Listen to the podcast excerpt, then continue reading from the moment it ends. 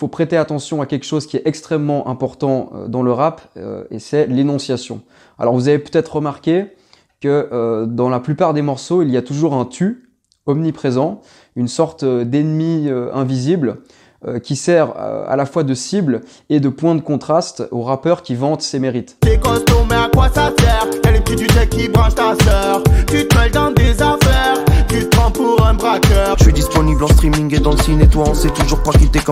C'est un mode euh, d'énonciation euh, strictement agonistique qui n'exprime jamais rien en dehors de ce schéma de comparaison qui va toujours dans le sens d'un écrasement de l'autre. Tout se passe comme si la prise de parole devait nécessairement être euh, oppositionnelle et comme si le rappeur ne pouvait rien exprimer d'autre qu'une supériorité sur un ennemi qui n'existe pas et qui relève d'un pur artifice rhétorique, d'autant plus regrettable que euh, la supériorité en question est euh, le plus souvent euh, primaire et purement physique.